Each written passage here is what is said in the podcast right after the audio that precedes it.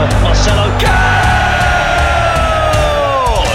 Tahu perkembangan dunia bola sepak di Malaysia atau luar negara? Semuanya dalam Bola Bro. Assalamualaikum, salam sejahtera. Kita kembali bersama dengan saya di podcast Ais Kacang di segmen Bola Bro bersama dengan Hanif Miswan dan tentunya kita kembali pada minggu ini untuk kita terus membicarakan segalanya, semuanya berkenaan dengan Liga Bola Sepak Malaysia yang kita sayangi. Untuk minggu ini, kita ingin terus uh, membicarakan mengenai apa yang berlaku sekitar Liga Bola Sepak Malaysia dan kabarnya uh, dari pemerhatian saya sendiri ketika membawakan siaran-siaran langsung Liga Bola Sepak Malaysia banyak sungguh drama yang berlaku. Untuk itu kita terus membawakan dua tetamu yang masih bersama dengan saya Ahmad Muzamil ketua editor semuanya bola.com dan juga Khalilul ketua editor padangbolasepak.com. Selamat datang kedua-duanya sekali lagi.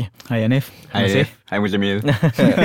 Okey baik minggu ni saya nak bercerita mengenai Bola Malaysia 2018 penuh drama. Uh, isu pemecatan jurulatih baru 3 game, baru 4 game dah ada jurulatih yang dipecat, direhatkan dan ada jurulatih yang telah pun diganti. Muzamil ini perkara biasa tetapi adakah ini masih mengecewakan anda? Uh, ini adalah isu biasa dalam bola sepak moden. Mm-hmm. Teman-teman dalam bola sepak moden kita mementingkan uh, short term results apa uh, short term vision, uh, kita mementingkan results lah basically uh, mm-hmm. dalam bola sepak moden ni.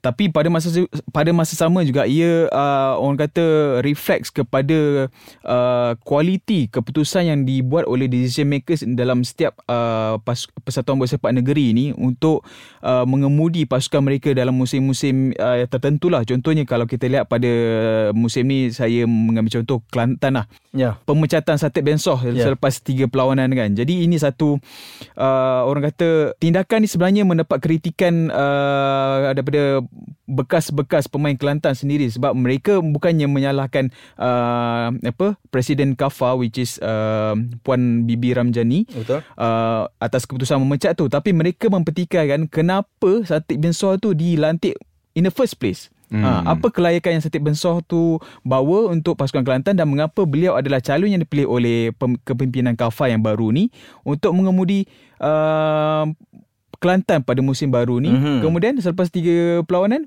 mereka balik ke kosong semula. Mm-hmm. Tapi mm. saya rasa antara faktor-faktor utama adalah kerana Syatid yang menyelamatkan Kelantan pada musim lepas.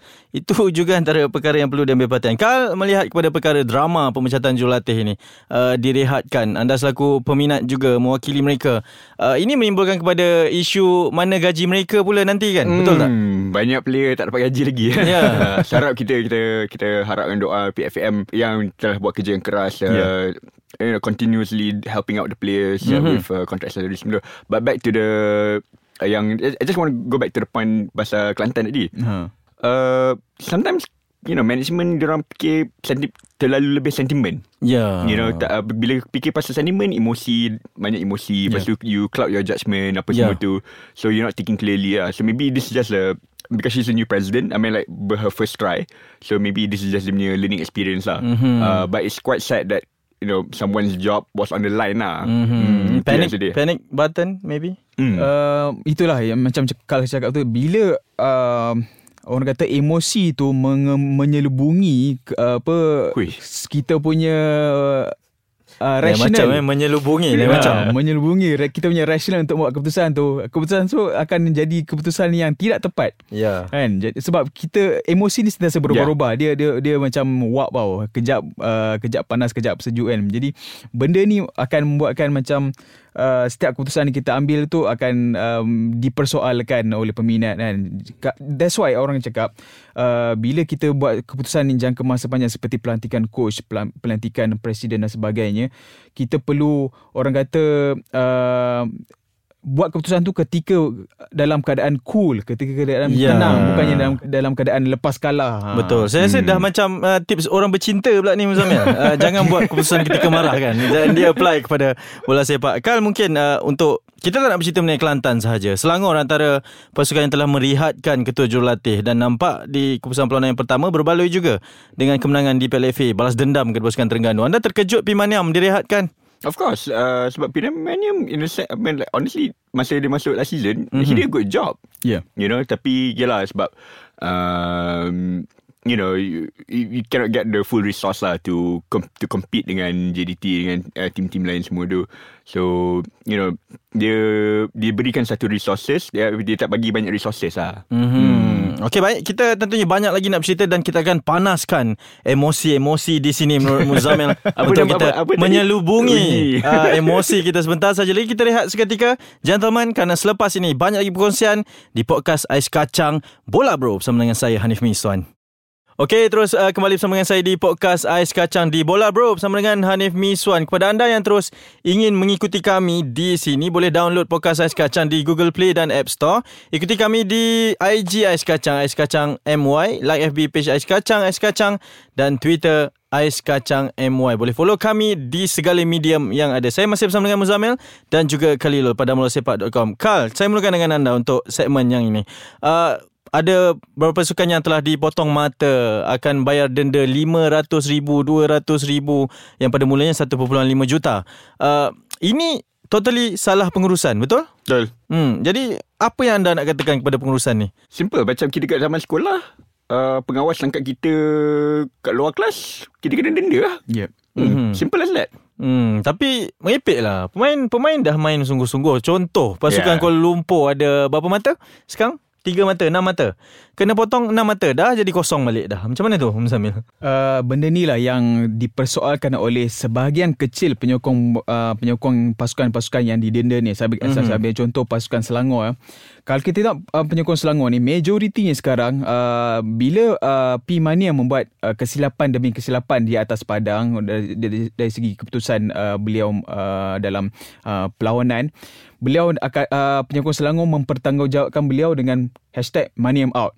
Kan? Hmm. Jadi uh, penyokong Selangor uh, ingin P Maniam uh, mengambil tanggungjawab terhadap keputusan-keputusan buruk yang beliau buat di atas padang dengan uh, peletakan jawatan beliau, dengan perehatan jawatan beliau. Ya, kena rehat dah. Ha, tetapi yang menjadi persoalan sebahagian kecil penyokong Selangor yang lebih progresif ni adalah bila pengurusan pasukan di luar padang ni membuat kesilapan tak ada pula hashtag. Betul? Tak ada Ya. pula hashtag uh, pengurusan FA, FAS out. Ya. Jadi benda ni yang dipersoalkan oleh penyokong tapi malangnya sebahagian kecil penyokong progresif ni adalah dia penyokong yang senyap. Dia hmm. dia tak vokal berbanding Hmm. pasuk, uh, penyokong-penyokong uh, Selangor yang majoriti ni dia hanya melihat di atas padang tapi mereka yang lebih vokal. Hmm. Mm-hmm. Saya selaku penyokong Selangor akan terus memvokalkan diri saya di sini di podcast Ais Kacang Bola Brokal uh, daripada pemotongan mata, transfer ban ataupun denda uh, 1.5 juta. Yang mana satu yang menurut anda lebih logik, lebih idealistik untuk keadaan situasi sekarang ini kan? Oh, uh, for me if I was macam FMLP apa F MFL MFL, yeah. MFL sorry itu lama dia kena kena kena ubah sikit Kita kena biasakan lah Kena sekarang. biasakan, MFL. ah, biasakan. Uh, I think transfer ban is the best Okay. Sebab transfer ban memang akan uh, macam duit tu aku rasa I think they can fork out lah Hmm. you know ke charge sponsor semua tu tapi transfer ban tu akan memang menyakitkan pasukan also uh, fans to get excited for the season but at the same time pun macam ada silver lining lah Yeah. uh, macam dia boleh promotekan new system dia uh, and so on so forth semua tu lah so I think transfer ban would be the best lah for mm-hmm. for everyone lah Mm-hmm. Dan dan tentunya beberapa pasukan ini katanya ada line internet yang tak laju lah nak mengantar segala dokumen. Hmm. Ada juga yang terlepas sebab berpindah office. Jadi 2018 perkara-perkara sebegini masih lagi berlaku. Uh, ini yang sebenarnya akan mengundang kepada segala kemarahan peminat-peminat. Muzamil. Alasan, alasan dan alasan. Bila cakap pasal alasan, saya pun boleh cakap kenapa saya tak buat itu, kenapa saya tak buat ni. Kenapa tak siap uh, tak siapkan homework? Oh, kucing saya beranak cikgu. Jadi benda-benda ni sebenarnya alasan ni semua orang boleh cipta. Tetapi apa yang orang tak boleh buat adalah deliver results. Deliver uh, orang kata persembahan uh, management yang yang efisien yang cekap yang licin.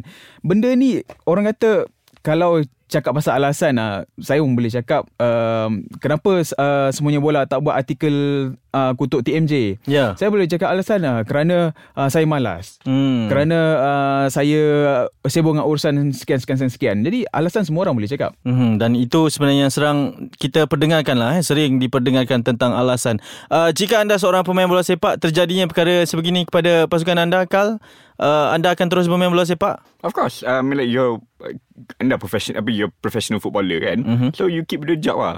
You know, you just terus your duty semua tu sampai you habis sampai you tak boleh main bola sepak. Ya, hmm. ada juga keyboard-keyboard warrior ini yang mempersoalkan kenapa mesti didenda 1.5 juta. Uh, adakah kita perlu menyalahkan badan penganjur liga pula jika berlaku perkara sebegini? Kal uh, Muzamil secara ringkasnya.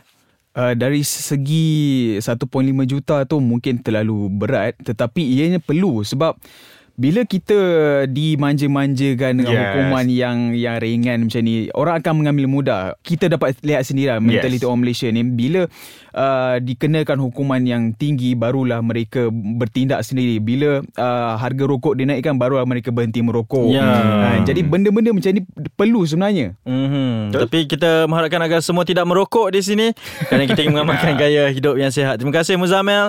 Terima kasih Khalilul untuk episod kali ini kita bawakan tentang bola sepak Malaysia 2018 penuh dengan drama. Jika anda ada sebarang feedback ataupun update berkenaan dengan segalanya di uh, Bola Bro ini boleh layari aiskacang.com.my. Untuk itu kita tamatkan siaran di sini. Kita jumpa lagi pada minggu hadapan. Nikmatilah saingan Liga Sepak Malaysia. Saya Hanif Miswan. Jumpa lagi. Terima kasih.